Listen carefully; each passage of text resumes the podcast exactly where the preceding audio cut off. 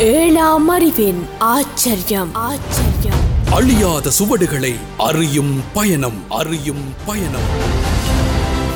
ஆயிரத்து தொள்ளாயிரத்து தொன்னூற்றி இரண்டில் காணாமல் போன ஐந்து சிறுவர்களின் மர்மம் குறித்து தென்கொரிய திரைப்படம் ஒன்று வெளியாகி இருந்தது ஆனால் அந்த திரைப்படம் போலவே உண்மையில் தென்கொரியாவில் சம்பவம் ஒன்று நடைபெற்றிருக்கிறது. ஐந்து சிறுவர்கள் விளையாட்டுத்தனமாக கிளம்பி காணாமல் போயிருந்தார்கள் ஒரு மலைத்தொடரில் விடுமுறை தினங்களில் சாங்லோ மக்கள் குழுக்களாக இணைந்து வாங்யோங் மலைப்பகுதியில் தேடுதலில் ஈடுபட்டார்கள். இந்த ஐந்து சிறுவர்களையும் தேடி. ஆனால் நாட்கள் நகர்ந்தது வருடங்கள் ஆயிற்று. ஆனாலும் இந்த ஐந்து சிறுவர்களை காணவில்லை. இனியும் இந்த சிறுவர்கள் உயிரோடு வரமாட்டார்கள் என்று நம்பிக்கையும் தகர்ந்து போனது. ஆயிரத்தி தொள்ளாயிரத்தி தொன்னூற்றி எட்டாம் ஆண்டு வெளிவந்த புத்தகம் மிகப்பெரிய ஒரு மாற்றத்தை ஏற்படுத்தியது. ஆய்வாளர் குறிப்பிட்டிருந்தார் வழி தவறிய சிறுவர்கள் பெரும் பயத்தாலும் கொடூர பசியாலும் குளிராலும் இறந்து போயிருக்கலாம். இந்த மலைப்பகுதியின் ஏதோ ஒரு இடத்தில் அவர்கள் முப்பது சென்டிமீட்டர் ஆழத்தில் புதைக்கப்பட்டிருக்கிறார்கள் என அவர் அந்த புத்தகத்தில் ஆணித்தரமாக குறிப்பிட்டிருந்தார். இந்த சிறுவர்களை பெற்ற பெற்றோர்கள் மனதளவில் உடைந்து போயிருந்தார்கள். சிறுவர்கள் காணாமல் போய் பதினோரு வருடங்கள் கழிந்து விட்டது அதற்கு பிறகு ஒரு தகவல் ஒன்று வந்தது. சிறுவர்களுடைய உடைகள் அந்த மலைப்பகுதியில் கிடக்கின்றது என்று. அந்த பகுதிக்கு போலீசார் விரைந்தனர். அந்த உடைகளையும் உடைமைகளையும் எடுத்து பார்த்தார்கள். அந்த ஐந்து சிறுவர்களுடைய உடைகள் தான் சல்லடை சல்லடையாக தேடினார்கள். அந்த மலைப்பகுதியில் முப்பது சென்டிமீட்டர் ஆழத்தில் ஒரு பிளவு தென்பட்டது. அதன் ஆழத்தில் ஐந்து சிறுவர்களுடைய உடல்களும் காணப்பட்டது. ஆனால் அந்த பகுதியில் மீட்கப்பட்ட உடைகள் பதினோரு வருட காலத்தில் அவ்வளவாக நைத்து போகவில்லை. உடைகளும் சிறுவர்களுடைய வேறு பொருட்களும் புத்தம் புதியது போலவே தென்பட்டது. சிறுவர்கள் கடும் குளிரிலும் பனியிலும் மாட்டியிருக்கின்றார்கள். அதற்கு பிறகு அவர்களுக்கு ஹைப்போதேர்மியா வந்து அவர்கள் இறந்து போயிருக்கலாம் என்று சொல்பவர்களும் உண்டு. ஆனால் உண்மையில் அப்படி நடக்கவில்லை. பின்னர் நடைபெற்ற ஆராய்ச்சிகளில் மூன்று சிறுவர்கள் தலையில் அடிக்கப்பட்டு கொடூரமாக கொலை செய்யப்பட்டிருக்கிறார்கள் என்பது உறுதிப்படுத்தப்பட்டிருக்கிறது. ஏனைய இரண்டு சிறுவர்களுடைய தலையிலும் துப்பாக்கி தோட்டாக்கள்